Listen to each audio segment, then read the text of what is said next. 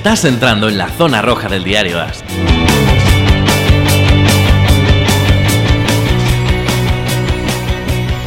Muy buenas señores, bienvenidos una semana más al podcast Zona Roja, edición martes. Ya sabéis, el podcast de fútbol americano de Diario As. Y hoy tengo con nosotros, pues estamos otra vez el equipo completo. ¿Qué tal Paco? ¿Qué tal después de esta semana de vacaciones? ¿Qué tal, Mariano? Me tomé una semana de vacaciones o de reflexión y vuelvo mucho más fuerte que nunca, sobre todo después de esa victoria de los Browns en, Baltimore, vuelvo con ganas, ¿eh? o sea que muy bien. Además, prepárate porque después de presentar a Rafa, Rafa y que nos cuente las primeras novedades de Londres, porque Rafa ya está en Londres preparando el primer partido de, bueno, pues de, este año eh, de, los cotos que se van a jugar en la, capital de, británica, eh, quiero entrar contigo con un tema importante en NCAA que además creo que te lo has preparado para, el programa de hoy y que me parece que es eh, interesantísimo e importantísimo. Pero antes de entrar a eso, vamos con Rafa. ¿Qué tal, Rafa? ¿Cómo estás? Pues muy bien, maravillosamente bien, Paco, como los 49ers, ¿no? Descansó y se mantiene 3 y 0, ¿no? Él, a nivel personal. Sí, sí, totalmente. Oye, ¿tienes alguna novedad de la, llegada de los Raiders de los, los, primeros días allí? ¿Qué ha pasado? ¿Qué se cuenta? ¿Qué ambiente hay en Londres? Bueno, que empiezan a entrenar mañana eh, y es curioso porque estaba yo por el metro paseándome con un casco de los Raiders y la gente no, no le llevaba puesto. ¿eh? Y la gente se me quedaba mirando pues bastante impresionada un casco para una grabación que hay mañana con, con Sky. Y bueno, eh, sobre todo dos cosas. Uno, la alegría de llegar aquí con una marca de 2 y 2, cosa que no se esperaba ni mucho menos ni los Raiders ni la NFL de Londres, que han ganado los cuatro equipos que van a jugar los dos primeros partidos en Londres ganaron este fin de semana Raiders y Chicago por un lado y por el otro Carolina y Tampa Bay, lo cual pues ha sido ideal para la gente de la NFL en Londres. Y después la lluvia, es una semana muy lluviosa en Londres y hasta se plantea mañana entrenar en un campo techado que está relativamente cerca, unos 15 minutos del hotel donde se hospedan y donde entrenan en el Grove, una mansión antigua inglesa donde está puesto a los Raiders y han estado varios equipos, los Colts, por ejemplo, cuando vinieron. Y esto, que la lluvia puede marcar un poco esta semana, en que los Raiders son el único equipo de los ocho que van a jugar en Londres que ha, decidido llegar antes para preparar la semana. De hecho, este, volaron directo desde Indianápolis después de ganar a los, a los Colts, vinieron ya a, Londres. Los demás equipos llegarán mucho más justos, mucho, muy, muy, muy cerca del, del partido, el, propio viernes, teniendo que jugar en domingo, como el caso de los Bears rivales de los, de los Raiders el domingo en Tottenham y el estreno del campo del Tottenham, a ver qué tal, siempre a cierto respeto iniciar un, un periplo en un estadio nuevo en Londres. Y es curioso porque he estado por ahí hoy, Mariano, y el barrio sigue siendo el mismo del horroroso estadio que tenía antes el Tottenham, donde habíamos jugado con los Dragons. Entonces, de pronto ves el barrio ese bastante bueno, bastante mal, por así decirlo, y aparece un superestadio, ¿no? Entonces, ahí es donde jugará la NFL el primer encuentro en Londres el domingo. Es que te iba a preguntar esas dos cosas. Una, si los Raiders están arrepintiendo de, por ir a, Londres por la lluvia y por los problemas para preparar el partido. Y el segundo, ¿qué sensación te ha transmitido el estadio nuevo? Que me imagino que ya lo habrás recorrido entero de arriba abajo. ¿Qué pinta tiene? Bueno, el Estadio Nuevo, como siempre, que, yo siempre destaco a Wembley, tiene el reto de ser un estadio de fútbol, eh, de soccer, para lo bueno y para lo malo. No está acondicionado, no digo el terreno de juego, que estará en perfectas condiciones, pero en general el entorno no está acondicionado para recibir un encuentro de fútbol americano. Ya nos ocurrió en Twickenham, lo que pasa es que en Twickenham todo funcionó muy bien, pero vamos a ver qué tal y es el típico que tienes que hacer sitio en la cafetería para poner las fotocopias y cosas de este estilo, lo cual Wembley, que es yo creo que el estadio número uno del mundo multideporte, no, no tienes esas complicaciones, por así decirlo. Pero me acabas de dejar boca abierto. O sea, la NFL ha puesto mucho dinero en ese estadio, no me puedo creer. Sí, pero el estadio sí en cuanto a lo que es terreno de juego, etcétera, perfecto, perfecto. Los retos de acondicionar, ir, ir, eh, reorganizando, por así decirlo, a nivel de toda la, infraestructura que se necesita para un partido de NFL, pues ir acondicionándolo todo. Eh, ventajas, lo tienes todo del mismo lado. No vas a tener los saltos estos de eje que se evitan en televisión, que tienes las cámaras de un lado, la prensa en el otro. Ahora no, ahora aquí sí que está todo en el, en el mismo Me imagino que los vestuarios eh, también están preparados para meter dentro a. Bien, ¿no? Los vestuarios, los, los vestuarios fenomenales, los vestuarios estupendos, claro que sí. Para, Y- para meter adentro a toda, a toda la, la, la legión, ¿no? Más de 100 jugadores entre los dos vestuarios. Todavía me imagino que en Londres no hay nada de ambiente, ¿no? O sea que lo del casco tuyo el otro día, digo hoy en el metro, es la excepción de. Es la primera imagen. Eh, Correcto, correcto, correcto. Bueno, de- después de esta pequeña previa de, de los partidos de Londres, además, Rafa, te, te digo lo mismo que lo que te dije la semana pasada. Si, si tienes alguna novedad, alguna historia, alguna eh, eh, cosa que ya habéis hablado en los mentideros eh, en estas horas que, que a la gente le pueda interesar y que se puedan contar, eh, Rafa, cuéntalas, por favor, porque además me encanta. Pero hay un silencio, con lo cual confirmo que, no tienes todavía ninguna. Entonces, yo sí que quería entrar directamente en un tema que es, para mí, fíjate, es un tema, el tema de la semana en el fútbol americano. Y no es una noticia NFL, en realidad es una noticia NCAA. Y además ahí también quiero saber la opinión de Rafa y, y- que nos la cuente Paco, lo primero, porque yo creo que se la ha preparado. Es un tema del que ya hablamos hace un par de semanas. Yo creo que es un tema del que hemos hablado además eh, durante la offseason un par de veces y, es el asunto de, los derechos de imagen de los jugadores de NCAA en California. Pero explícalo bien tú, Paco. Sí, había que ir con, pies de plomo con el tema porque se estaba tratando pero no estaba nada claro. Pero es que hoy ya ha saltado la noticia y lo primero que hay que destacar de todo es cómo se ha eh, transmitido la noticia. Estamos hablando de que el gobernador, no, no una persona cualquiera, un gobernador de un estado, de este caso el de California, Gavin Newsom, ha anunciado que se va a permitir a los jugadores eh, universitarios recibir dinero por sus derechos de imagen.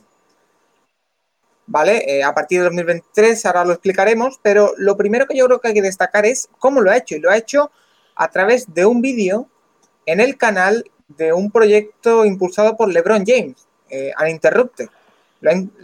Para que veáis la dimensión, un proyecto que está impulsado incluso por LeBron James, para que vean la, influencia que tienen los deportistas en este tipo de decisiones. Y se ha tomado la decisión, como digo, de eh, fair eh, pay to play.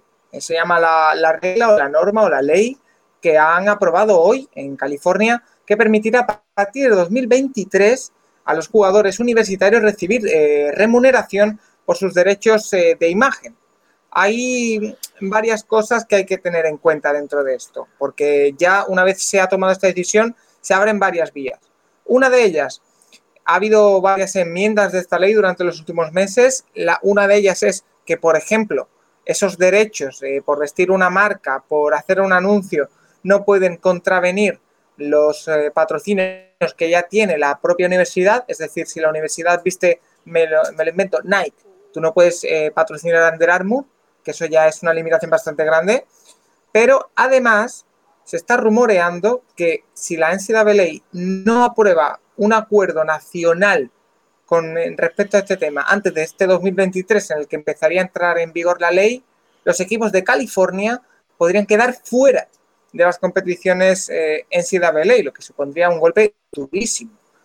En principio, esta regla parece que beneficia a las universidades de California a la hora de reclutar, porque los jugadores que, lleguen tendrían más libertad para ganar dinero, pero les podría perjudicar, que es lo que se está hablando ahora, porque si efectivamente no hay un acuerdo nacional que parece que la NCAA sí que quiere dar ese modernidad y quiere eh, llegar a este tipo de acuerdos, eh, si no llega a ese acuerdo podría dejarles fuera. Ahora la NCAA está empezando a trabajar en, en, esto, lleva tiempo haciéndolo y ahora tiene que hacerlo obligatoriamente después de esta aprobación, pero a mí, no sé a vosotros, me parece un cambio de paradigma en, en todo lo que es el deporte universitario, no solo en el fútbol americano, sino en, en todo el deporte universitario. Cambia todo totalmente y, y, yo creo que empieza a hacer o empieza a ayudar a hacer un deporte universitario más eh, justo, en el sentido de todo el dinero que hemos hablado siempre que se dedica a otros deportes minoritarios, al desarrollo del, del I+D, de la investigación de las universidades, pero que se gestionen sus propios derechos de imagen, no me parece para nada una mala solución yo creo que el futuro está ahí, en que las universidades sigan ganando por derechos televisivos, sigan ganando por eh, patrocinios, pero que los jugadores tengan la posibilidad de explotar su propia imagen.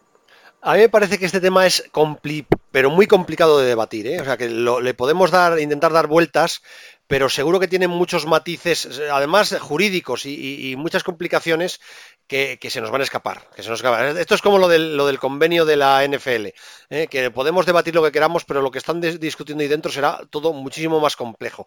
Yo tengo una visión del tema bastante apocalíptica. Y, antes de, exponerlo, me gustaría que, diera su opinión, Rafa, porque en casi todos los temas suele ser bastante más sensato que, eh, yo y, suele dar pistas mucho más realistas. Rafa, ¿tú qué crees que puede pasar o que acabará pasando a partir de 2023? Pues igual que tú, bastante apocalíptico. O sea, lo que está claro es que California no puede ir por un lado y el resto de los equipos por el otro, simplemente porque no va a ir a querer nadie, nadie va a querer jugar a California. Por un lado sí que cobras, pero por el otro lado, si te quedas fuera de la NCAA, imagínate. Yo creo que esto no, que no es bueno abrir la veda, sí que entiendo el tema de los derechos de imagen quizá, pero bueno, yo aquí soy más de que, oye, tú te vas allá a jugar y en el fondo te da una educación gratuita que la puedes aprovechar o no. O sea, si no la aprovecha es culpa del jugador, no de la universidad y por otro lado abres las puertas a que mucha gente puede estudiar becada gracias a ese sacrificio, entre comillas, que estás haciendo durante dos o tres años. Sacrificio más o menos, porque en el fondo, al final, tu, objetivo es acabar ganándote la vida jugando a fútbol americano y te la vas a ganar muy bien. Que está, yo creo que estamos muy en la línea y más estando LeBron James metido por ahí de lo que decíamos, ¿no? Del atleta de hoy en día totalmente egoísta que solo ve por sus intereses y que al final la, frase aquella de Tex Schramm de qué bonito es el fútbol americano, es un juego perfecto, es decir, un momento que ahora ponemos a los jugadores, pues se acaba haciendo cierta, esto es una broma, ¿eh? pero que, en el fondo que, sí, o sea, que, es un juego precioso hasta que nos lo acabemos cargando, ¿no? Y, pero... me parece una línea en la que está entrando todo el deporte, ya lo decías Manolo, que te parece, digo Manolo, perdón, este, Mariano, ¿qué te parece que, que lo copian más de, o sea, que es más eh, que estamos copiando el modelo europeo en Estados Unidos en vez de ser al revés, pero yo creo que estamos entrando en una espiral muy, muy peligrosa. Esa es mi opinión. A ver, eh, voy a decir yo la mía, que eh, discrepo un poco con el, con el tema con Rafa, por, por un motivo. Eh, estamos hablando de que, claro, Rafa se, eh, está pensando en esos tres o cuatro jugadores que luego van a ser profesionales. Vale. Eh, puede ser cierto, ¿eh? Y es cierto. O sea, que esos tres o cuatro jugadores pueden decir, bueno, pues yo espero a ser profesional para ganar dinero. Pero me parece que el mercado NCA es diferente. Y hay muchos jugadores que no van a ser profesionales y que sí que pueden ganar dinero por, imagen en la universidad. Porque no dejan de ser universidades importantes, no dejan de tener un mercado muy importante en su entorno y, yo creo que sí que de verdad que hay jugadores que no aspiran a ser profesionales, pero que sí que pueden ganar un dinero eh, jugando a fútbol americano. Entiendo el, argumento del sacrificio, porque al final es, el argumento, eh, es un argumento muy NCAA, pero también creo que las universidades están abusando. De verdad que lo creo. Entonces, yo por un lado creo que los jugadores tienen que tener derecho a imagen, de verdad que lo pienso, sinceramente. O sea, que, no cobren de las universidades porque esas universidades eh, están dando el dinero o, invirtiendo el dinero en formación de otra gente que gracias a eso, bueno, se puede matizar, se puede ver, se puede analizar en verdad viendo las cuentas cómo funciona eso, pero, pero mm, lo puedo entender. Pero sí que creo que un jugador que a lo mejor no aspira a jugar. Mira, te voy a poner un ejemplo muy sencillo. Eh, eh es un jugador que claramente no tenía eh, trayectoria en la NFL, no iba a jugar mucho tiempo y de hecho es lo que pasó. Y sin embargo, si Thibaut hubiera tenido derechos de imagen en la universidad, se hubiera forrado en los años de universidad, porque es un tipo muy, muy mediático. Quien dice Thibaut, dice otros muchos. O sea, lo que quiero decir es que hay jugadores universitarios que, vale, es verdad, están aprovechando una beca para jugar y pueden aprovecharla para hacer una formación humana y profesional diferente, pero creo que mm, ese sacrificio debería compartirse entre la universidad y los jugadores. Ese es un, punto de vista. Eh, luego quiero eh, eh, comentar otra cosa. a mí me gustaría saber la opinión de Rafa y de Paco de esto que estoy diciendo. Es, a ver, las universidades de California son muy fuertes. O sea, en California hay tres o cuatro universidades de primer orden en, el fútbol universitario, que quizá ahora mismo estén en crisis y no estén en su mejor momento, pero son de las que más nombre tienen. Entonces, mi pregunta es, ¿de verdad no hay ninguna posibilidad de que la Liga de California funcione aparte, fuera de la NCAA, y tenga la misma fuerza que tiene ahora, porque de verdad que es una liga muy potente. Y además, con otro aliciente, los jugadores de todo Estados Unidos van a preferir, en ese caso, becas de esa liga menor en California, que es suficientemente grande, y con equipos suficientemente grandes, que irse a otra universidad de fuera de ahí en la que no van a tener ninguna posibilidad de tener ningún ingreso.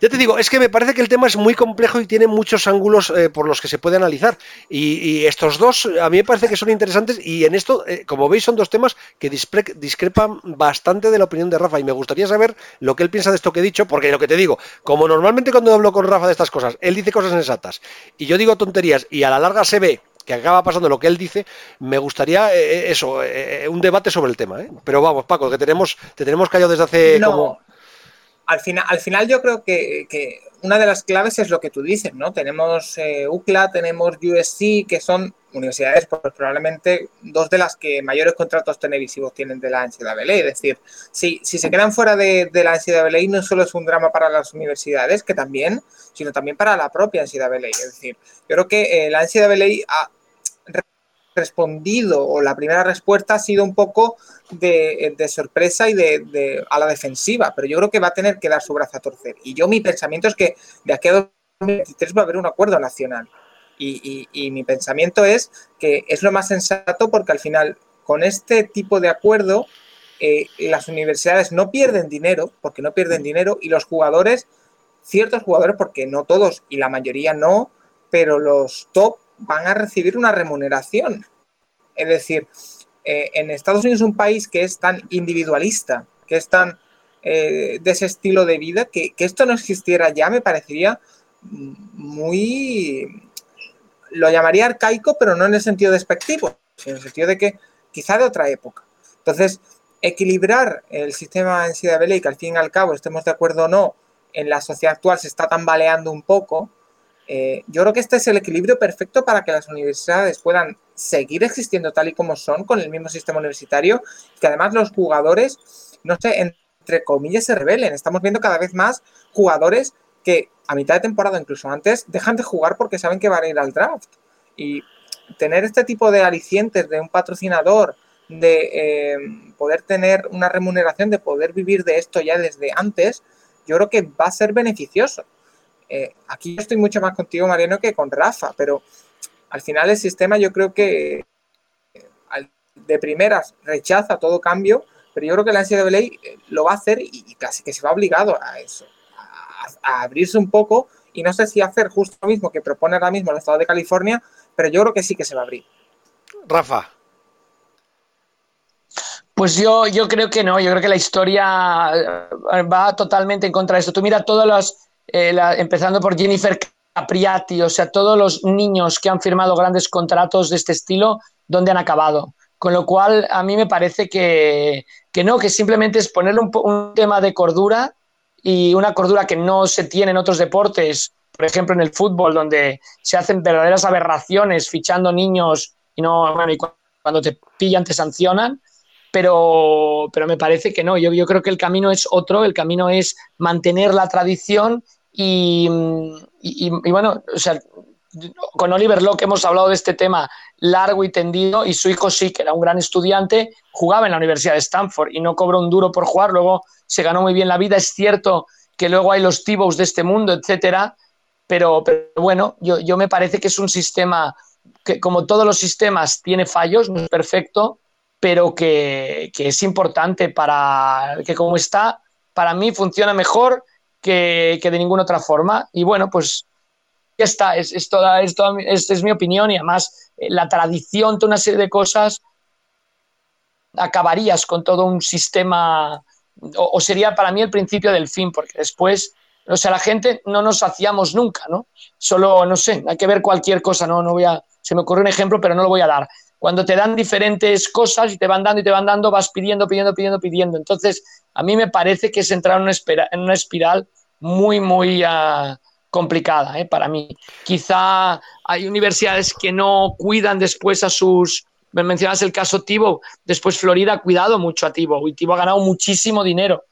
Eh, para, para, los minutos que ha jugado en la NFL es de los jugadores que más dinero ha ganado en relación dinero ganado con minutos disputados. Entonces, yo creo que mm, yo no lo veo, pero pasará, seguro que pasará, pero me parece que será un, golpe muy duro al, al, sistema orquestado por los cuatro LeBron James de turno. ¿eh? No, a ver, yo estoy de acuerdo contigo en eso. ¿eh? O sea, esto abre la rendija. En cuanto la rendija está abierta, el agua se cuela a, borbotones.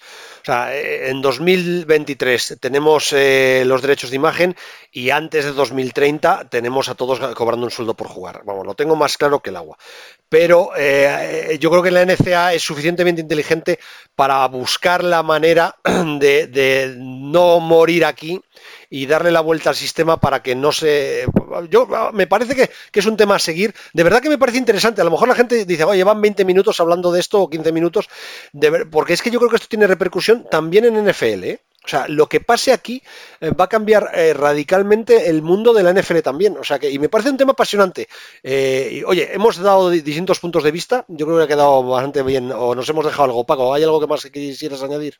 Este, en este, caso, Rafa tira más hacia la tradición y, yo voy más por otro lado. Yo, por ejemplo, él, ponía el ejemplo de Capriati, que te pongo el mismo ejemplo de Ron James, jugador que saltó a la NBA con 18 años. Es decir, al final, eh, eh, época de instituto llegan hasta 18 y a partir de 18 es cuando, en teoría, con estas universidades puedes em, empezar a firmar contratos de imagen.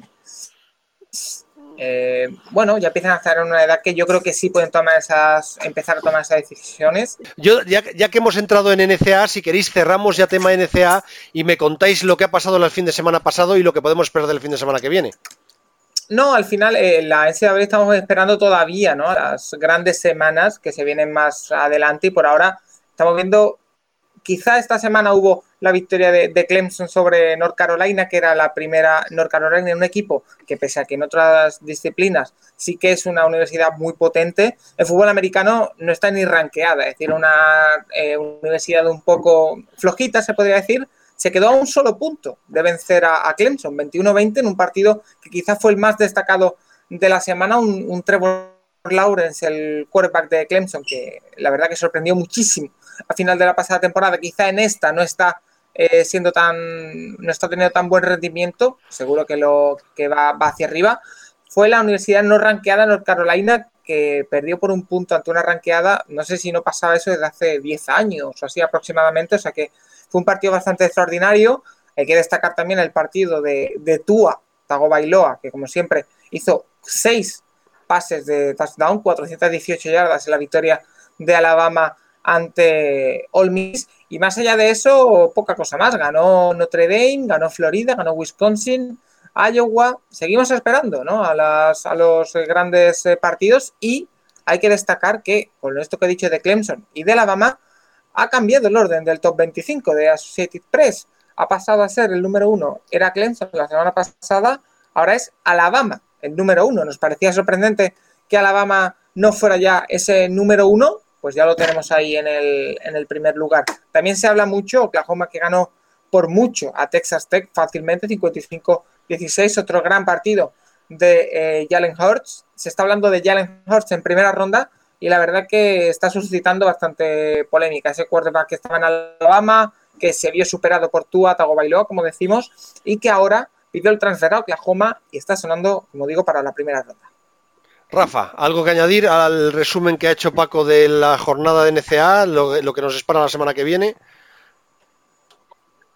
Pues lo más importante para mí de esta jornada, lo que más me impresionó fue Ohio State. Y empezamos a ver varios equipos que optan al título. El, año pasado había sido Georgia por un lado, pero sobre todo Nebraska y Clemson. Y en cambio, de Nebraska, perdona, eh, Alabama y Clemson y este año vemos Ohio State, vemos LSU. Entonces yo creo que va a ser muy, muy, va a ser apasionante la lucha por quedar entre los cuatro primeros. Ohio State ganó en Nebraska, que era esperado, pero ganó aplastantemente eh, y, desde luego dando un puñetazo sobre la mesa. Eso por un lado. Y por otro lado, para esta jornada me parece muy bueno el partido, el duelo entre Auburn y Florida, 10 contra 7 en la, en la conferencia del sureste. Y también volviendo a Ohio State, recibe a Michigan State, que debe ser fácil, pero nos volverá a dar una, una idea de cómo están los Buckeyes esta temporada. Bueno, pues ya eh, hoy hemos hecho el programa al revés. La, parte universitaria, que es con la que normalmente cerramos, hoy la hemos hecho antes. A lo mejor a la gente le vale para, algunos que digan, bueno, ahora hablan de universidad, voy a dejar de hablar, de, escucharlo. Bueno, pues, pues hoy os, eh, os, hemos un poco obligado. Pero, a ver, tengo varias preguntas. No sé si quemarlas hoy, porque como estamos teniendo problemas de sonido, eh, ya veremos si la puedo, pero ah, tenemos que entrar en la jornada. Además, ha sido una jornada para mí muy interesante eh, quizá la primera jornada de verdad de NFL, las tres primeras jornadas eh, olían muchísimo a pretemporada. Yo creo que esta jornada ha olido mucho menos a pretemporada. Ya se han visto los equipos mucho más serios, mucho más entonados. Y hemos visto equipos resucitar y, y otros equipos empezar a morir. O sea que, o por lo menos no parecer tanto como parecieron en, estas primeras semanas. Y, pero ya, lo primero, lo, que más me interesa pues, es, eh, la opinión de, un aficionado de los Cleveland Browns con la resurrección de los Browns. que han hecho los Cleveland Browns esta semana? Que no hicieron las tres anteriores. ¿Qué hizo tan mal Baltimore para resucitar a los Browns? ¿O, eh, eh, qué lectura tienes de, un partido que además de verdad que me parece importante porque este solo partido le ha dado completamente la vuelta a, una división que parece ya un mano a mano entre los Browns y los Ravens, porque pese a que los Steelers han ganado a los a, los Bengals, bueno, los Bengals quedan completamente descartados ya y los Steelers, bueno, ganaron a los Bengals dando mejor imagen, pero ante un equipo que es muy difícil no dar buena imagen, ¿no? Bueno, yo creo que eh, la victoria de, Cleveland eh, sobre todo denota esperanza. Es decir, eh, era un partido, y es muy fuerte decirlo, pero un partido prácticamente que decisivo. Es decir, imaginarte a, a Cleveland con 1-3 y a Baltimore con 3-1 si hubiera ganado Baltimore en casa, que era lo normal, eh, con Cleveland jugando esta semana contra San Francisco, que está 3-0, la semana siguiente contra Seattle, un bye y después a los Patriots, eh, era, un, era un panorama bastante, bastante complicado por la, por la depresión que hubiera cundido en, Cleveland. En cambio, esta victoria ha hecho que, todo se venga arriba, porque fue una victoria eh, basada en, en, el crecimiento de la línea ofensiva, esa línea ofensiva que en el primer partido fue un auténtico y completo desastre, eh, no, es espectacular, pero bueno, permitió, por ejemplo, a Nick Chubb hacer tres touchdowns de carrera. Y, eh, está claro que, los Ravens tenían esa debilidad en, carrera. Freddy Kitchens y los Browns, que cuando lo ha hecho mal Freddy Kitchens, se lo ha dicho, ahora hay que decir cuando lo hace bien, eh, aprovechó con, Nick Chubb, que de verdad, la semana 10, a ver quién es el guapo, que le dice siéntate que entra Karim Hunt, hizo un partidazo enorme y, a partir de ahí, un par de detalles más. La defensa, que sigue siendo espectacular. Los Ravens eh, quedaron prácticamente anulados. Yo a Lamar Jackson prácticamente no lo vi en todo el partido. Y, después las penalizaciones. Hablábamos mucho de que era un equipo desorganizado, un equipo eh, mal entrenado incluso, que, cometía muchas penalizaciones y, y, en cambio en este partido no lo fue. En un partido complicado en Baltimore, que nunca es una plaza fácil. Eh, los Browns ahora mismo son líderes de su, de su división, empatados con los Ravens 2 a 2. No quiere decir nada, porque le viene, como digo, un, eh, un, calendario muy complicado. Pero empiezan a haber brotes verdes y de verdad que yo creo que esta temporada en Cleveland todo está muy, muy sobre actuado en el sentido de que todo se toma muy para bien o muy para mal en el término medio y siempre está bien ir en la, en la buena onda. Ya se jugó bien contra Los Ángeles Rams, yo creo que fue un partido que, se, que los los Browns pudieron ganar y, yo creo que van en una línea ascendente que incluso Baker Mayfield está empezando a ser el de la temporada pasada. Bueno, Rafa ha perdido la conexión porque según parece está habiendo problemas con la wifi del hotel y, bueno, se ha salido. Si vuelve a entrar, pues seguimos hablando con él y si no entra, pues oye, hacemos el resumen de la jornada tú y yo. Eh, ¿Qué le vamos a hacer? Ya hemos tenido su, su visión de, lo que está pasando en Londres, su visión del tema eh, universitario y además, eh, bueno, mala suerte. Pero te iba a preguntar una cosa. Yo estoy muy pesado con que los Browns están jugando mejor cuando juegan eh, conservadores que cuando juegan muy, muy en profundo. Eh, un equipo que parecía diseñado para jugar eh, fuegos artificiales, yo, de verdad, lo que me transmite Mayfield es que está jugando mucho mejor en corto. Y esta semana ha sido muy llamativo como Landry por fin ha tenido un papel muy importante con pases más cortos de los que recibo del Beckham y es cuando ha movido las cadenas con mucha más soltura y comodidad. ¿Es una impresión mía real o no?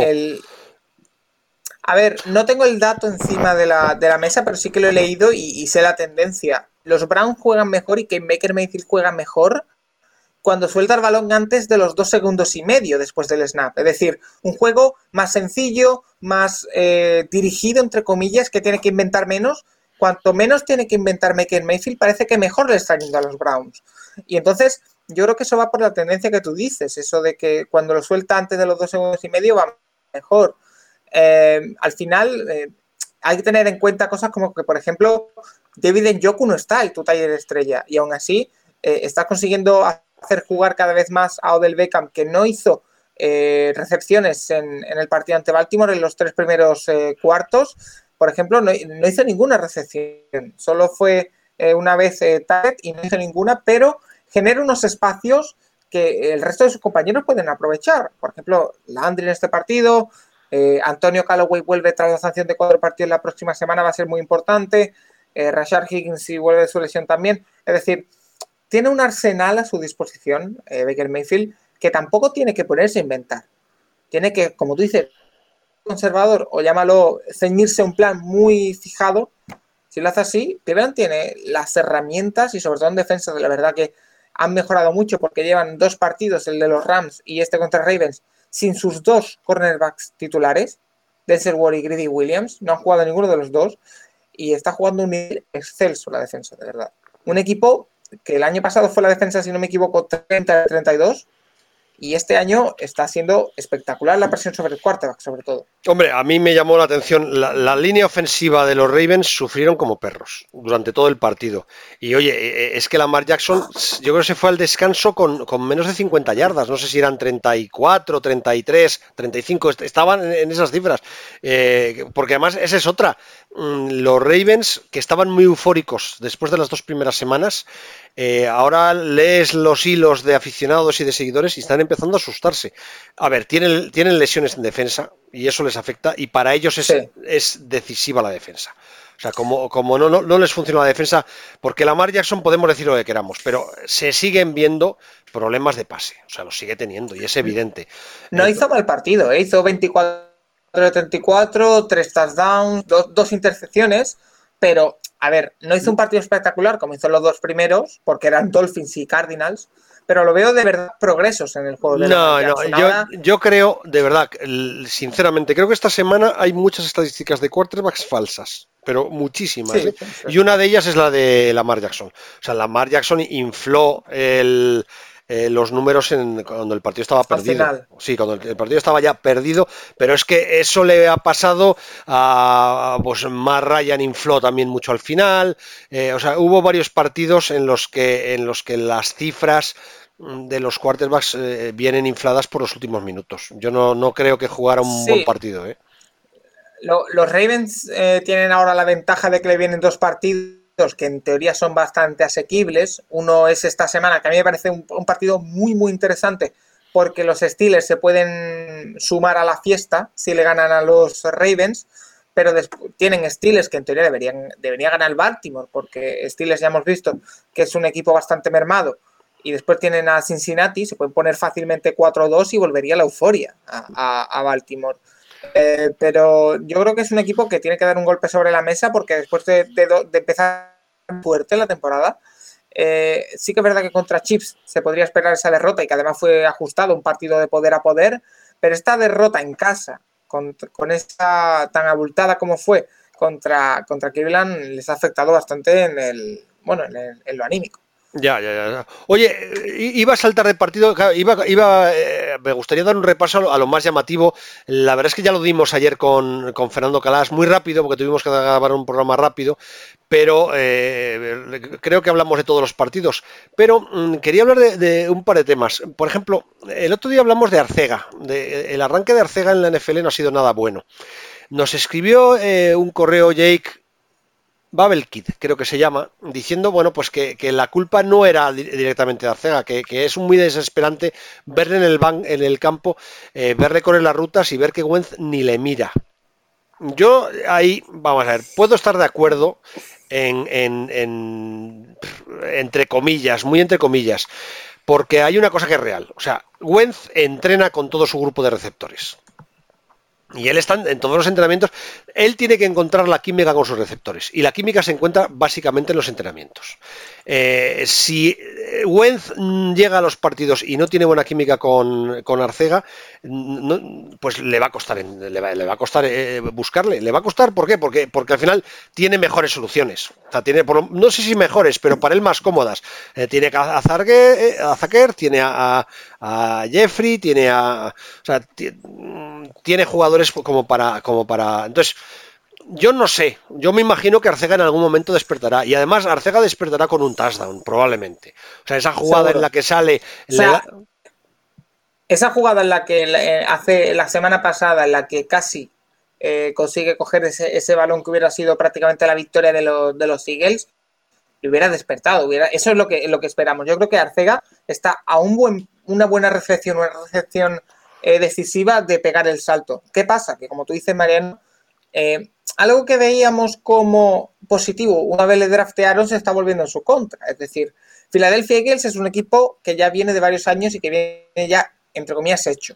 Entonces, vemos a un quarterback que es Carson, Carson Wentz, que ya tiene una química hecha con varios de sus receptores, con Alton Jeffries, con Sackers, con, bueno, Deshaun Jackson no la tenía, pero tiene mucha más experiencia. Entonces, estamos viendo cómo construir una química entre un receptor y un quarterback si no, si no tienes que por obligación lanzarle 10, 15 balones por partido, es muy difícil. Entonces, hay que crear esa química y yo creo que ni es culpa de Arcega ni es culpa de Wentz. Es culpa simplemente de que no se ha creado esa química. Al final, eh, por ejemplo, en, Baltimore, que hablábamos de él, Brown, Hollywood Brown, ha tenido un impacto grande porque tampoco hay nadie más a quien darle el balón. Es decir, si tuviera un, un, un wide receiver mucho más consagrado, a lo mejor Hollywood Brown estaría mucho más escondido. Eso le está pasando a Arcega, que además está teniendo problemas a la hora de crear espacios, que además está teniendo problemas a la hora de eh, tener protagonismo, por supuesto. Pero creo que la principal, el principal hándicap de Arcega en estas primeras semanas es que no tiene una química creada con Wentz y que tampoco está en el contexto. Ahora tiene lesiones, pero igualmente. Sí, además te digo una cosa. Eh, yo creo que en el tema de los receptores no hay que tener prisa. O sea, Antonio Brown, la primera temporada de Antonio Brown no tiene que ver nada con las posteriores. Este año estamos viendo a Chris Godwin, que no tiene nada que ver con el principio. O sea, los, receptores normalmente tardan en arrancar en la NFL. A ver, luego hemos visto receptores que desde el primer año han, hecho virguerías, pero no, no es normal. ¿eh? Lo, normal es que, es que los receptores acabe, eh, empiecen a dar su auténtico nivel a partir del segundo e incluso del tercer año. Entonces, mm, yo no entendí la elección de Arcega, además lo dije en su momento, me parecía que, los Eagles no le necesitaban, o sea que ellos tienen muchas armas muy peligrosas en la Enson, eh, mucho juego de Tide muy peligroso en la Enson, y en el fondo, cuando fichas a Arcega estás buscando un jugador muy corpulento, muy peligroso en la Enson, y dices tú, bueno, esto... Entonces, eh, obviamente es una elección a, medio largo plazo. Entonces yo creo que en el tema de Arcega... Didi. Y que, y que Mariano, que según se está tratando el tema y según estoy leyendo y estoy oyendo, parece que si la, el la semana que viene Arcega no destaca, lo van a cortar. Tranquilidad. O sea, es una apuesta, como dice, a medio y largo plazo que evidentemente tiene que empezar a despertar porque en la NFL eh, no hay paciencia, pero que no le van a cortar esta temporada. Que tranquilidad, que si esta temporada no funciona, o no termina de funcionar, va a tener otro, otra temporada mínimo para intentarlo. O sea que veo, eh, mucha, va, mucha Va a tener cuatro temporadas para intentarlo. O sea que, y, además te digo una cosa, eh, que todo el mundo esté tranquilo que Arcega este año acaba la temporada con uno, dos, tres, cuatro touchdowns seguro. Eh. O sea que, porque además los Eagles en un principio, eh, es lo que estábamos hablando, que las tres primeras jornadas han sido como, como todos los años, eh, muy, muy equívocas, muy raras, no nos, no nos han dejado llegar a conclusiones reales. Creo que las, conclusiones tenemos que empezar a, sacarlas a partir de ahora. Y, el partido de los Eagles contra Green Bay es un partido, pero, pero muy serio, ¿eh? O sea que yo eh, creo, para mí, fíjate que fue un partido de, jueves, eh, es, es, el partido de la jornada y mira que hubo partidos buenos.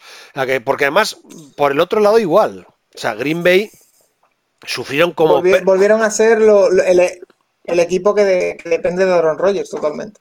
Sí, porque la defensa ya no le sostuvo porque, porque el, el, backfield de los Eagles jugó un partido memorable. O sea, fue. Eh, eh, a, mí me encantó, ¿eh? me encantaron además los dos, Miles Sanders y Jordan Howard. O sea, que han formado una pareja sensacional. Además, Jordan Howard es un, es un running back que no entiendo cómo, cómo lo dejaron escapar en, Chicago. Me parece un jugador buenísimo, de verdad. ¿eh? No me parece un tipo. Y, yo creo que en, los Eagles lo puede demostrar. Y, por supuesto, el rookie Miles Sanders va a ser uno de los rookies del año, seguro. ¿eh? eh quizá eh, por debajo del radar, porque no va a tener unos números brutales, porque va a compartir con Howard seguro y durante bastante tiempo, yo creo pero, pero esa pareja pueden formar un backfield y todos sabemos lo que pasa en Filadelfia cuando tienen un buen backfield, ¿eh? que cuidado que el año que ganaron la Super Bowl, eh, yo creo que, que una de las grandes claves fue ese backfield y otra de las grandes claves es una defensa que empieza a jugar muy bien. Y fíjate que yo creo que Rogers jugó un buen partido. ¿eh? Sí, sí, sí, y que al final, eh, hablando de Filadelfia, escuchaba el dato el otro día, no sé si era más de 30 partidos que lleva Filadelfia sin que un running back haga más de 100 yardas. Es decir, eh, llevan tiempo sin tener un, running back dominante, quizás desde la época en la que, desde el año que ganaron la, Super Bowl.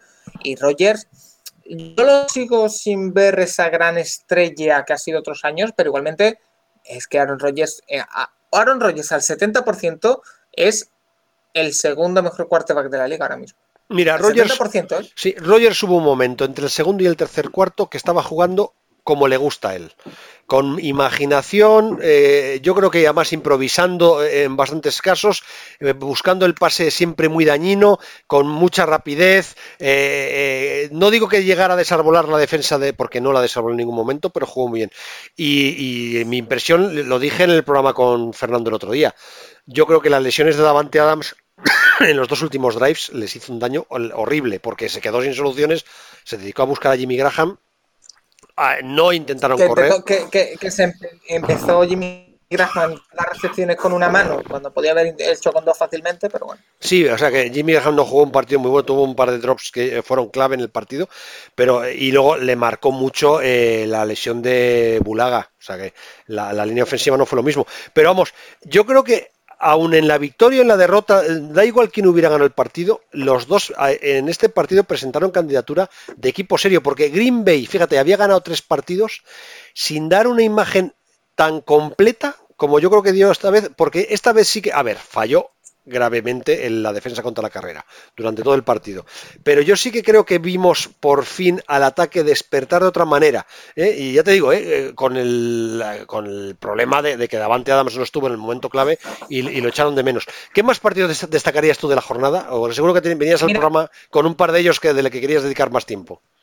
Yo te voy a sorprender, Mariano, con, una, con un tema que me gustaría tratar porque me lo veía venir a principio de la jornada, pero al final no deja de sorprender y es los Falcons. A mí me sorprende mucho los, los Falcons porque yo no tenía mucha fe en ellos, pero notaba en el ambiente eh, mucha fe en, Atlanta, en el equipo que tenían hecho este año, y se han plantado 1-3, una derrota en Tennessee que, mira, lo que tú decías de, estadísticas engañosas de, de, quarterbacks, vemos a Matt Ryan con casi 400 yardas de pase, pero cero touchdowns, cero intercepciones, lo veo muy mal, lo veo en cuesta abajo a Matt Ryan. Y veo a Atlanta un equipo que este año va a sufrir, que este año mm, no lo veo luchando por la división como se esperaba. Y, que yo la verdad que no tenía mucha fe en Atlanta, pero igualmente está decepcionando bastante ante unos Titans que me parecen eh, un equipo del montón, es decir, ni bueno ni malo, sino de estar en media tabla de un 8-8, de un 9-7 con suerte y que pasó por encima de, una, de Atlanta que en ningún momento dio sensación de, ser un equipo peligroso. Y ya llevamos cuatro jornadas, decía, tú lo, has dicho al inicio del análisis de la jornada. Primera jornada de verdad de la NFL y vemos como Atlanta, mm, un equipo totalmente inofensivo. A ver, yo, yo matizaría cosas, o sea, eh, puedo estar de acuerdo en cosas, pero hay varios temas. Uno, los Titans. El problema de los Titans es que este año, una vez más, porque ya pasó el año pasado, son un equipo bipolar. Es un equipo que unas jornadas juega muy bien y hace partidos muy completos porque de verdad los Titans tienen una plantilla muy buena. Es que los Titans tienen muy buen equipo, de verdad, ¿eh?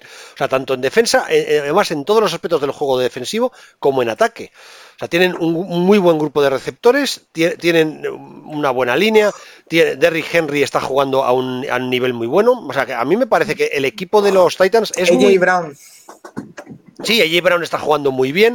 O sea, a mí me parece que es, de verdad que lo creo, que creo que es muy buen equipo. O sea, Marcon Butler en defensa, eh, Rasa Evans, no sé, me parece que como equipo es muy completo. Entonces, es decir, es un equipo mediocre. Yo no lo creo. Yo lo que creo que es que los Titans siguen siendo como el año pasado un equipo bipolar, que no acaba de asentar su juego. ¿Por qué? Pues porque Mariota, de hecho, es un quarterback bipolar que te hace partidos muy buenos como el de esta semana, porque Mariota esta semana hizo lo que le dio la gana, o sea, estuvo haciendo todo el partido lo que quiso. Y tampoco creas que el porcentaje de completos eh, fue eh, altísimo, pero eh, en los momentos que tenía que dar el pase decisivo lo estuvo dando sin parar. Y Mariota además eso lo hace muy bien. O sea, lo que le falta a Mariota es, regularidad. Y además ha, salvado, un, no digo que sea un match ball, pero una, bola de set sí. O sea, porque ya estábamos algunos... Sí, hubiera dejado sonar tan sí, sí, Claro, entonces, a mí en los Zetas me parece que es un equipo que no hay que descartar en esta temporada, en absoluto. Y más viendo que los Colts va a ser un equipo igual, con problemas, porque al final no deja de ser un equipo con problemas eh, con, la, con, la, marcha de LAC, y estamos viendo también que los Texans es un equipo con serios problemas porque su línea ofensiva sigue siendo tan desastrosa como el año pasado y su entrenador sigue siendo tan incompetente como siempre. Entonces, entonces descartar hoy a los Titans o incluso a los Jaguars a mí me parece que es, o sea, me parece que esta división se puede estar decidiendo en la última semana con un 8-8. Entonces, yo no infravaloraría a los Titans. Sí que, también creo que la culpa de lo que está pasando en Atlanta, el que menos culpa tiene es Matt Ryan, ¿eh? De verdad que lo creo. Además, Matt Ryan, de verdad, hay que mirar sus estadísticas de todos los años. En los peores momentos de Atlanta Mar Ryan no ha jugado mal. Y Mar Ryan no está jugando tan mal como estamos diciendo. De verdad. Yo creo que el problema de Atlanta está en otros dos sitios. Uno es también la línea ofensiva. O sea, la línea ofensiva de, Atlanta ahora mismo es nefasta. Y eso está perjudicando muchísimo a Mar Ryan eh, a la hora de, pues, a, todos los niveles. O sea, que porque además eh, el, juego de, estos Falcons, queramos o no, su mejor arma es Julio Jones, que, no es un pase rapidísimo. O sea que. y de hecho, si tú miras las estadísticas, Matt Ryan está pasando básicamente eh, lanzando pases a, Austin Hooper, al Tiden, porque es el pase que puede lanzar. ¿eh? Y a Devonta Freeman, que es un running back. O sea, a Matt Ryan la única solución que tiene ahora mismo es lanzar el balón rapidísimo porque no tiene tiempo para lanzar en profundo a Julio Jones, no tiene tiempo para pasar o sea, el juego que ellos pueden hacer. Conclusión, es que son muy previsibles. O sea, la defensa eh, se le facilita mucho el trabajo. O sea, tiene un problema serio, uno, la línea ofensiva. Y dos, la defensa. Lo de la defensa de Atlanta es inexplicable, porque además tiene un entrenador que es un, en teoría, es un gurú defensivo. Y ayer contra los Titans es que no eran capaces de parar nada, ni la carrera ni el pase. O sea, estuvieron desarbolados todo el partido. Cuando tú tienes una defensa desarbolada, que es un poco lo que le pasó a los Ravens eh, contra, los, contra los Browns. Es que da igual lo que haga el ataque. Es, que eh, al final todo te va a salir en contra. Que eh, en el fondo, bueno, no es, no es comparable, pero yo creo que es, que es el problema de los Falcons. Vamos, ya les gustaría a los Falcons que su problema fuera más Ryan, porque sabrían que en algún momento más Ryan. Al, final, Mariano, cuando se va Shanahan después de, la, de jugar la Super Bowl Atlanta y se va a San Francisco, todo el mundo teniendo en el banquillo y pasando a ser el, coordinador defensivo, además, todo el mundo piensa que ese equipo va a virar hacia la defensa. Entonces, eh, el, tema es, el año pasado tienen la, excusa, entre comillas, de que tuvieron mil lesiones defensivas en las primeras semanas, que, bueno, la defensa era la suplente durante todo el año. Vale, tienen esa excusa. Este año ya no tienen esa excusa y siguen siendo un equipo que defensivamente, como tú dices, es vulnerable. Entonces, empiezan a entenderse y empieza a virar la corriente más que hacia Matt Ryan, que también, que yo creo que, por ejemplo, hace un par de semanas tira tres intercepciones y hace una primera parte horrible. Y, esto me lo decía Rafa eh, el otro día, que lo hablábamos eh, por aquí por los pasillos, me decía, eh, Matt Ryan siempre ha sido un quarterback muy correcto, pero Shanahan le dio ese puntito más. Ahora que ya no está Shanahan, vuelve a ser un quarterback correcto. Y estoy muy de acuerdo. Pero eh, ahora eh, esa defensa no ayuda y empieza a virarse hacia el banquillo. Hacia un Dan Quinn que quizá no ha sabido gestionar la resaca de esa Super Bowl, no ha sabido gestionar el cambio en la plantilla. El año pasado tuvo las cosas de las lesiones, pero que este año vuelve a tener un equipo que todo puede cambiar. Estamos jornada 4, lo decimos siempre, pero que empieza a oler bastante mal. Entonces, eh, habrá que empezar a, mirar movimientos, a mirar lo que tú dices. Eh, está los tres jugadores con más recepciones en el partido ante Tennessee son Austin Hooper, como dices, con 9, Mohamed Sanu y Devonta Freeman, con 9, 9 y 8. Julio Jones recibió 4 pases. 4. O sea, me parece muy poco y sí que tiene bastante razón en el tema de la línea ofensiva, porque al final eh, es evidente, pero eh, también eh, hay que saber buscar alternativas y parece que Dan Quinn no lo está consiguiendo. No, no, Atlanta ahora mismo está en una situación complicada porque tiene que resolver eso, dos, dos cosas que no se resuelven de una semana para otra. O sea que tú puedes tener, eh, pues eh, Chicago pues, tiene la baja de Trubisky y probablemente va a ser baja durante bastantes semanas. Vale, pero tiene es un problema enfocado, tiene un quarterback con un sistema, como que se vio el otro día en el partido, eh, dio los pases que tenía que dar, todo muy juego de sistema y, y lo puede solucionar. Pero cuando lo que tienes es una defensa que está fallando en todo, en el parras, en la cobertura de pase, en, las, las, zonas eh, entre, entre líneas. Es que está fallando en todas partes. Eh, ¿Cómo arreglas eso en, temporada? O sea que ahora mismo Atlanta de verdad que es un equipo mm, con, vamos, te digo, el menor de los problemas en Barrayan. ¿eh? O sea que a mí ya sabes que es que me gusta mucho. O sea que, pero vamos, pero independientemente de eso es que yo discrepo de que esté jugando mal. ¿eh? O sea, yo no creo que Marraya esté jugando mal. Y te cambio de tema. dime, dime, dime, eh, de un equipo que no me ha gustado nada esta semana, que me ha dejado muy malas sensaciones, como Atlanta, a uno que, pese a que ha perdido, me ha gustado, pero muchísimo y me confirma todas las buenas sensaciones.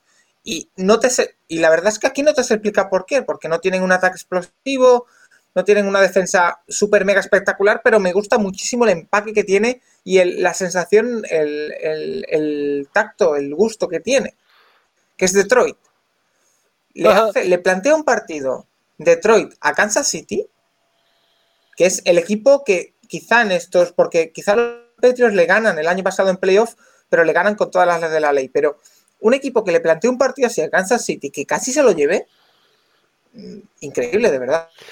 Aquí no voy a mentir a los que nos escuchan, me pillas. Me pillas porque además eh, eh, ese partido no lo seguí.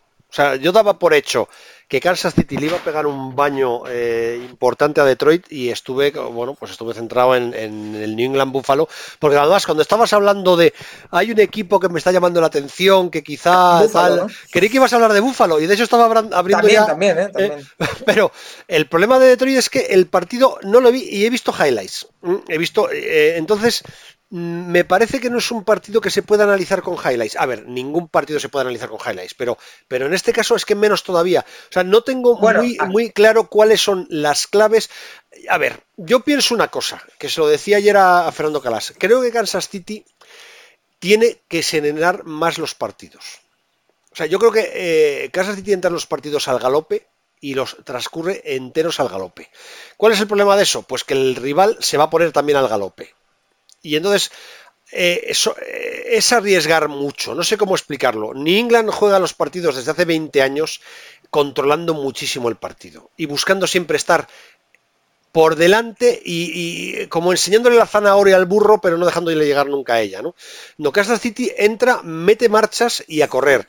Y entonces los rivales entran a correr, lógicamente, los rivales inferiores no aguantan ese ritmo pero es que como un equipo entre en, calor y, entre en resonancia, le puede aguantar el ritmo. Y me parece a mí que Detroit se aprovechó, porque creo que hubo, no sé si hubo algún tazo de retorno.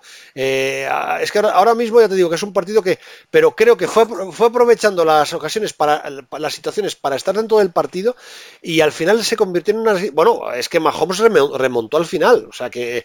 Pero, es que, pero es que para, para que te hagas una idea, Mariano, de lo que fue el partido eh, Mahomes no tiró ni un pase de touchdown. Fue uno de McCoy y dos de Darrell Williams. O sea, para que te hagas una idea ¿eh? de cómo fue el partido, fue un sufrimiento constante para, para Mahomes. Un Mahomes que habíamos visto, llegábamos de tres semanas en los que lo veíamos dando pases sin mirar a una mano con la izquierda, con la derecha, sobradísimo, sufrió muchísimo contra Detroit Lions. Eso yo creo que eh, es de, de, bueno, de valorar en un equipo como Detroit que yo el primero lo dábamos muy abajo en la NFC Norte y que eh, plantea una lucha en, esta división a cuatro, porque ahora mismo la, la, lucha por la división es a cuatro entre Chicago, eh, Minnesota que también está eh, sorprendiendo, aunque perdiera esta semana, sorprendiendo para bien. entre Green Bay, que ya hemos dicho que es un equipo de los importantes, de los que tienen, estamos dando un empaque de los importantes, y Detroit. Estamos viendo cuatro equipos que, igual que hablamos de la AFC Norte, que se iba a plantar tres equipos en diez victorias, lo decíamos, lo, que podía ser, que creo que no va a ser al final, no me extrañaría nada ver tres equipos en, la división de, de, Detroit, de Chicago, de Minnesota y de, y de Green Bay con 10 victorias y el, y el cuarto con 7, con 8. ¿eh? O sea que no me extrañaría nada porque estamos viendo la división probablemente más fuerte de toda la liga. No, no, eh, vamos a ver, que es completamente cierto. O sea, que, que, Detroit nos está sorprendiendo. Yo no sé si fue Rafa el que dijo en la previa que cuidó con Detroit, que le gustaba Detroit, insistió mucho ser. con Detroit. Yo, yo no fui. No, yo tampoco, ¿eh? pero yo creo que durante el mes de agosto Rafa sí que estuvo muy insistente. Cuidado con Detroit, que es mucho mejor equipo de lo que creéis. A ver, Stafford está haciendo una temporada muy buena, está jugando muy bien y además eh, ha encontrado muy buenas conexiones. Pero es lo que te decía, el partido de los Chiefs, mira, estaba ahora repasando, insisto, no es un partido que haya visto, he visto el resumen y no puedo hablar, pero un partido en el que los, los eh, Chiefs tienen tres fumbles y, los Lions dos, ¿eh? ¿eh? Yo estoy más en lo que te digo. Yo creo que, Kansas City tiene que serenar los partidos, tiene que jugar de otra manera. Porque es que juega la ruleta rusa. Claro, ellos cuentan con que en su pistola tienen tres balas y, y, los otros en la suya tienen, eh, o al revés, que ellos tienen una bala y los otros tienen tres. O sea que es más fácil que se peguen el tiro en la silla los otros que ellos. Pero, pero yo creo que arriesgan mucho y, y, y, al final es lo que les puede, que al final es lo que les acabó pasando contra New England. Que en los dos primeros. Sí, y, eh, sí, sí.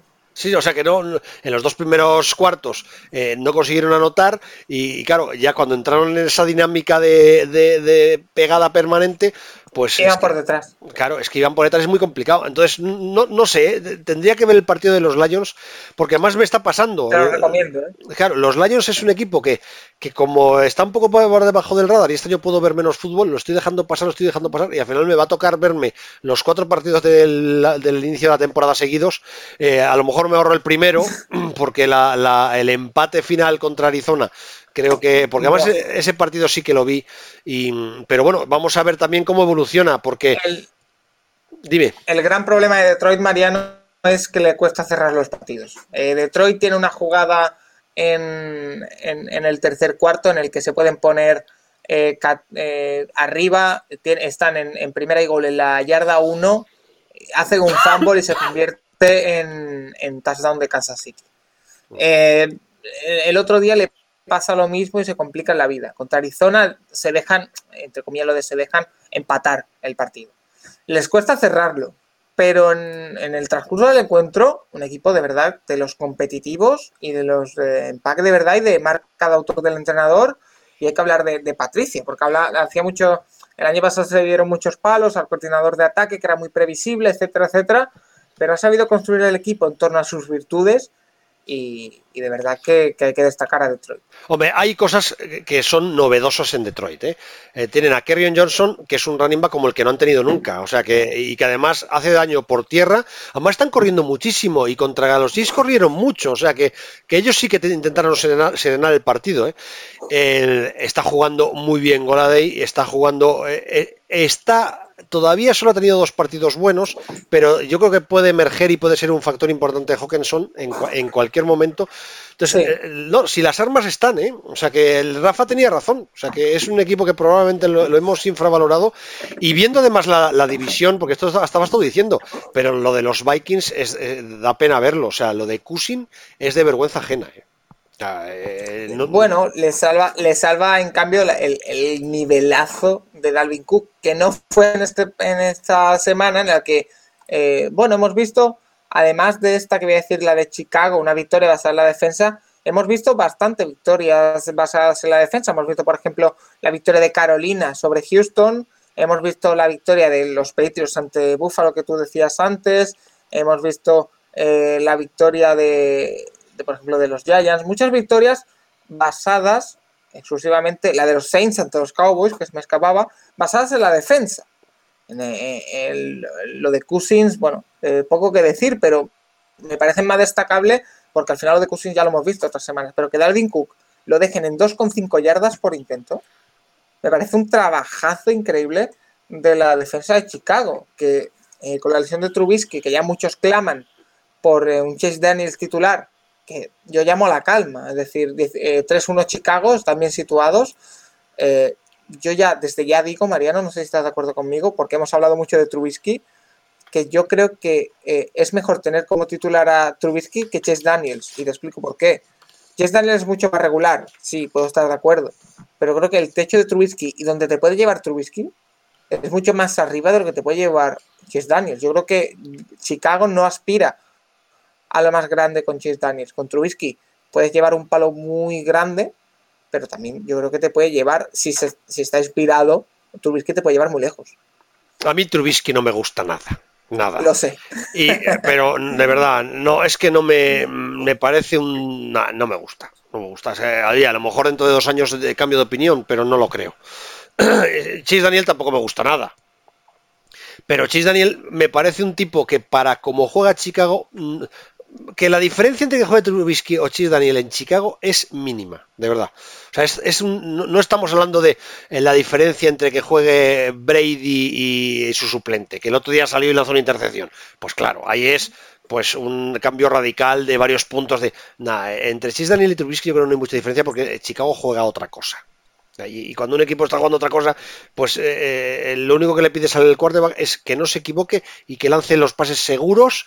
Que, y además, si algo hace el, entrenador de los Bears es darle pases seguros a su quarterback, porque no tiene, necesita hacer cosas mucho más, mucho más complicadas. Entonces, ¿que el quarterback de futuro es Chis Daniel? En absoluto. O sea, Chis Daniel va a ser un parche mientras no pueda jugar Trubisky. ¿Que Trubisky es el quarterback de futuro de este equipo? Yo no lo creo. No lo, que pasa es que como Chicago no ha tenido quarterback prácticamente en su vida, pues es que les vale casi cualquier cosa. Y porque su forma de jugar, mm, pues pasa lo mismo. O sea que, pero eh, es que eso ahora mismo está pasando en varios equipos. Hay varios equipos de la NFL en que da igual que juegue un quarterback o otro. Porque lo que, el objetivo, mira eh, lo llamativo de los Panthers, que con Kyle Allen, eh, Kyle Allen lleva un récord 3-0 como quarterback.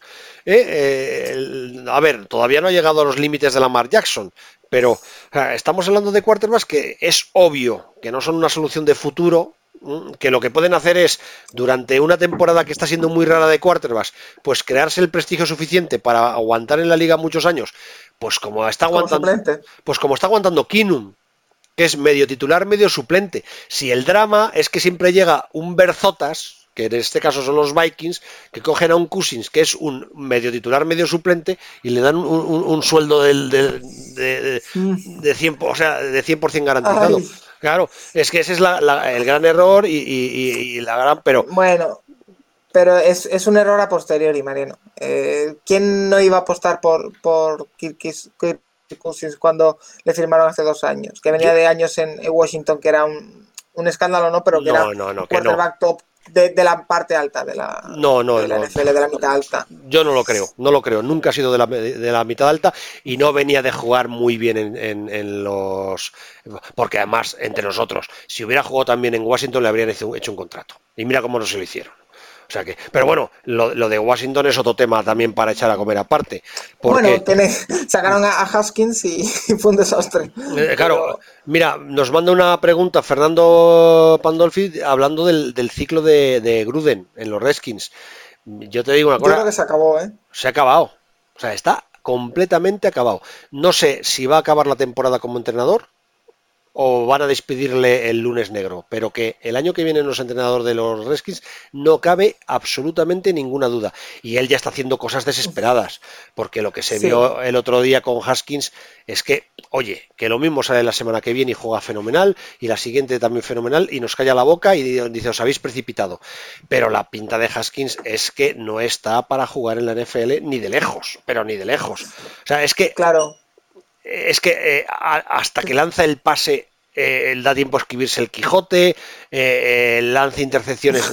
Ah, es un tipo que le veías en el campo y no se lanzó a gritar y yo despavorido porque le daba vergüenza ajena, pero, pero vamos, no, no puede ser. Husky necesita un tiempo de maduración que no, no tiene y, la sensación que dio es que Gruden lo sacó para ver si le salía un efecto Daniel Jones, pero los milagros no existen, ¿eh? Claro, al final es, es lo que dice al final es desesperación. Eh, John Gruden ve claramente como supuesto peligro. Entonces, eh, tiene que hacer lo que decíamos a principio de temporada. Juega con el joven a ver si te da una bala extra de una temporada más para desarrollar al joven, a ver si el equipo funciona, o vas con Case Keenum. Ha ido con Case Keenum pensando que podía ganar un 50% de partidos, se ha visto con un 0-3 y casi con un 0-4 y dice, pues saco a Haskins a ver si eh, esto hace un, cambio de ciclo.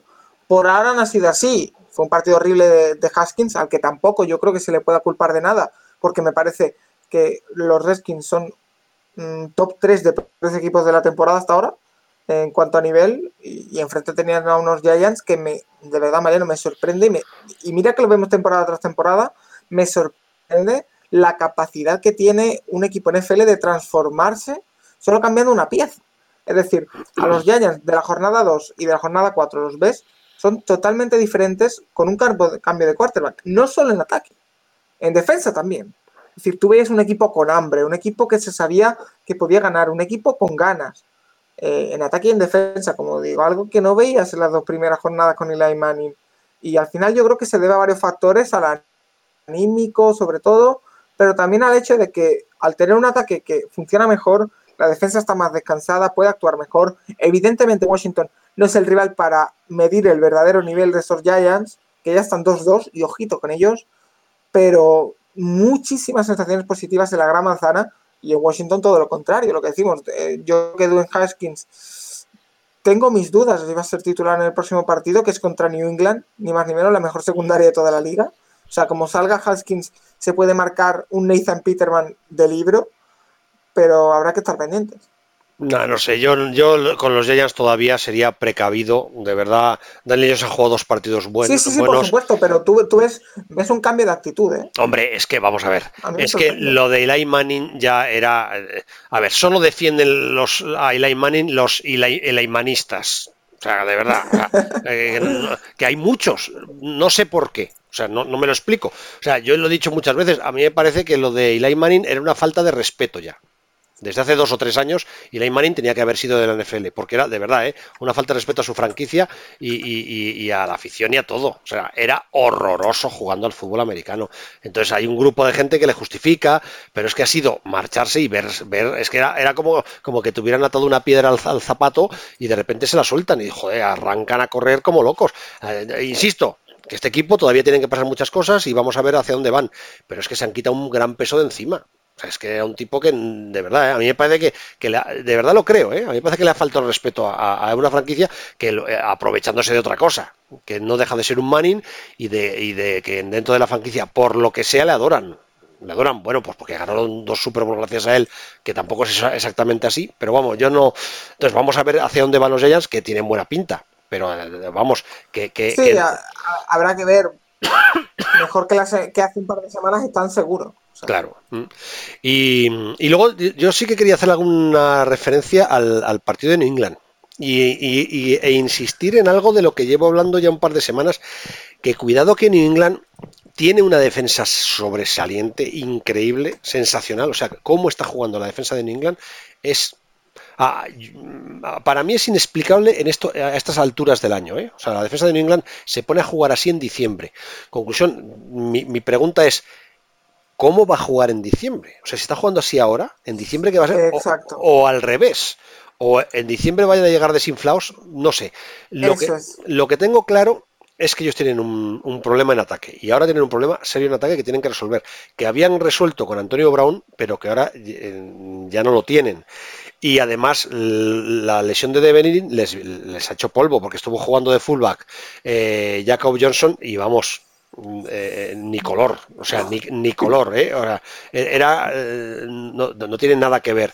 Entonces, yo creo que, que, que, New England, a pesar de haber ganado en los Bills, digo, digo en Buffalo, y de hecho el objetivo de New England a estas alturas de temporada todos los años es ese, ganar partidos sea como sea, tiene que mejorar, tiene que mejorar en ataque. De verdad que lo digo, ¿eh? porque eh, no, es que en los primeros partidos metió 11 millones de puntos. Vale, metió 11 millones de puntos con otras circunstancias, con a lo mejor menos lesiones y, con equipos bastante más blandos. Pero England ganó el partido Vamos, ganó el partido porque a T. Yeldon se le cayó un balón en la Enson. O sea que. Y, quizá porque. Pena. Dime, dime. No, sigue, sigue. No, di, di, di, di. No, que qué pena, Mariano, el, ataque de Búfalo sea tan ineficiente. O sea, de verdad, eh, eh, el partido de la, defensa de, de Búfalo es de mejor defensa de la liga.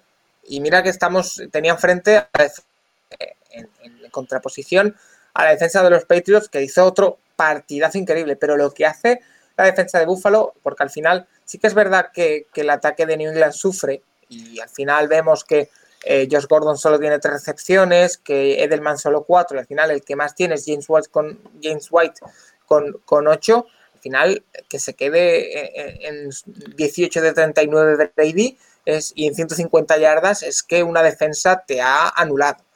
Entonces, yo vi en Buffalo, y tú lo has dicho antes, un equipo que me está sorprendiendo este principio de año, que para bien, pero que está muy desnivelado. Tiene una defensa élite y tiene un ataque ineficiente. Pues mira, yo te iba a decir una cosa. Yo ahora mismo los Bills los, compararía bastante a los Bears. Sí, sí. O sea, los Bills tienen, los Bills tienen un running back que es Frank Gore, que es inasequible, al desaliento y juega bien siempre y además los Bills tienen, lo hablábamos la semana pasada, la facilidad para conseguir que running backs que se consideran ya acabados rindan muy bien para ellos o running backs mayores y, y Frank Gore está jugando a un buen nivel. Creo que tiene el grupo de receptores ideal que necesitan para su forma de jugar. Corey Beasley y John, eh, John, Brown son dos receptores que se ofrecen muchísimo, que juegan muy bien en el pase corto, que son, son muy, muy de estilo Edelman. ¿eh? Jugadores eh, y tienen una defensa del nivel de Chicago.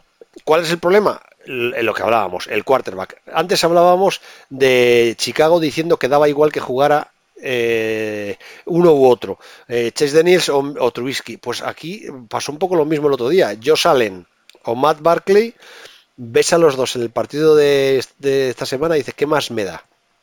Entonces, el problema de Búfalo ahora mismo es que ellos salen empieza a rendir. Y mira, el otro día, ayer me decía Fernando Calas que él cree que justo cuando estaba cogiendo velocidad fue cuando, cuando le lesionaron.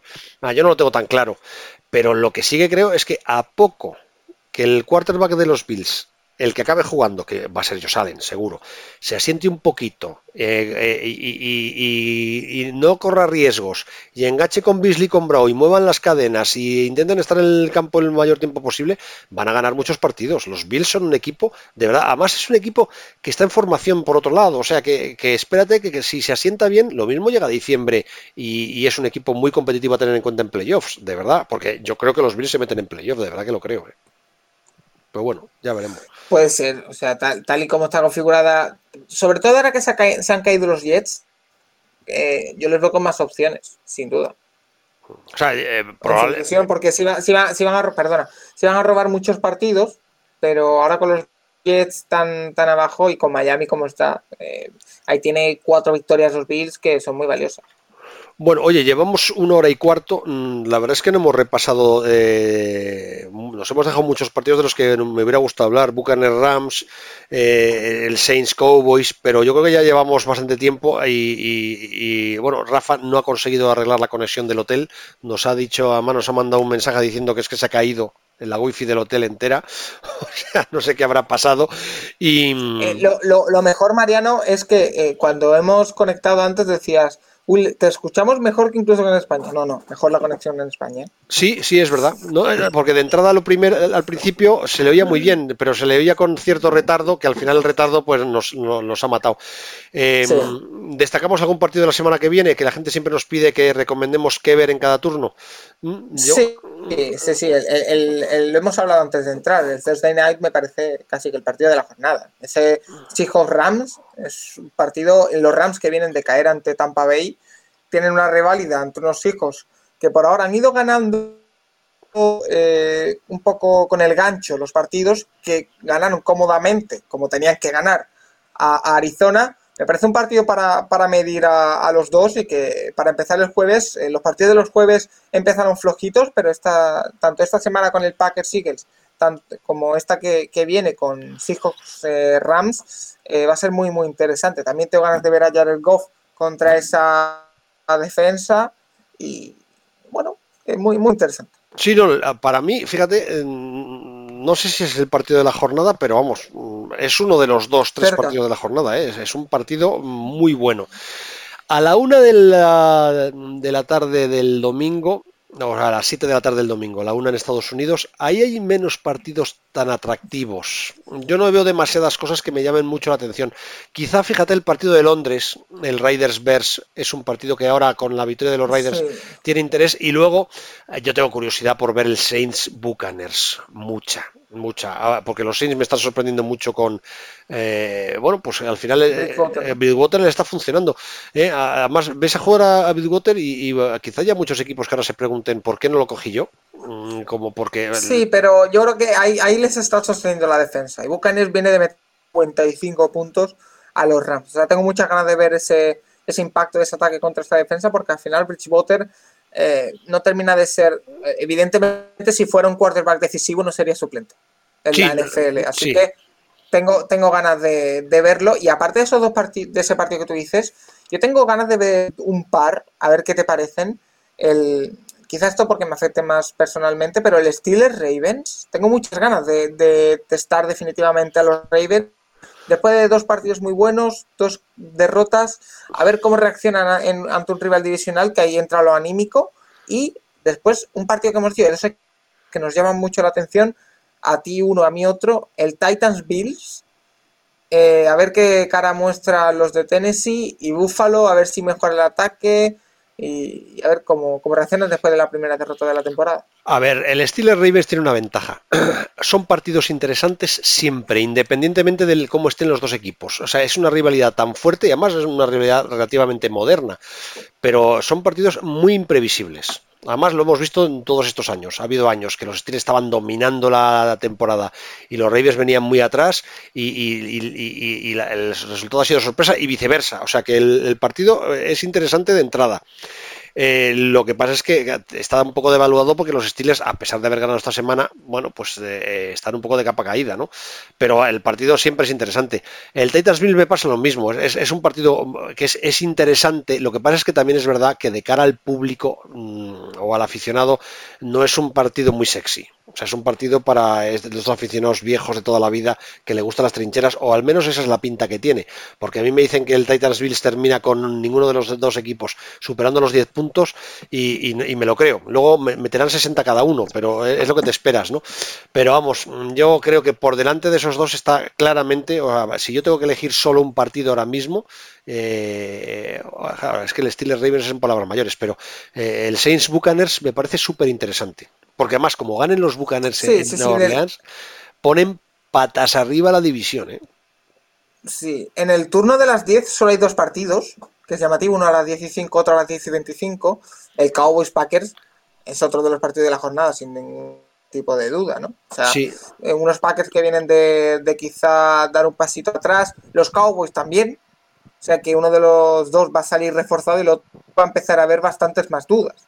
Sí, sí, el partido es importante para los dos y es un partido y además es un partido que puede tener muchas mucha repercusión al final de cara a los playoffs, o sea que no se van a volver a enfrentar a, el que pierda ese partido en caso de empate de victorias y derrotas eh, es el equipo que se clasifica para playoff en, su caso o que queda por delante en la clasificación, o sea que el partido Cowboys Packers, eh, fíjate, después de, o junto al Seahawks Rams del jueves probablemente sea el, el gran partido de la jornada porque a mí el Sunday Night entre los Chiefs y los Colts no me parece un partido tan atractivo como, como este. Aunque, cuidado, es un buen partido. No, porque no veo, no veo a, los Colts siguiendo lo que decíamos, el ritmo ofensivo de los Chiefs, para nada.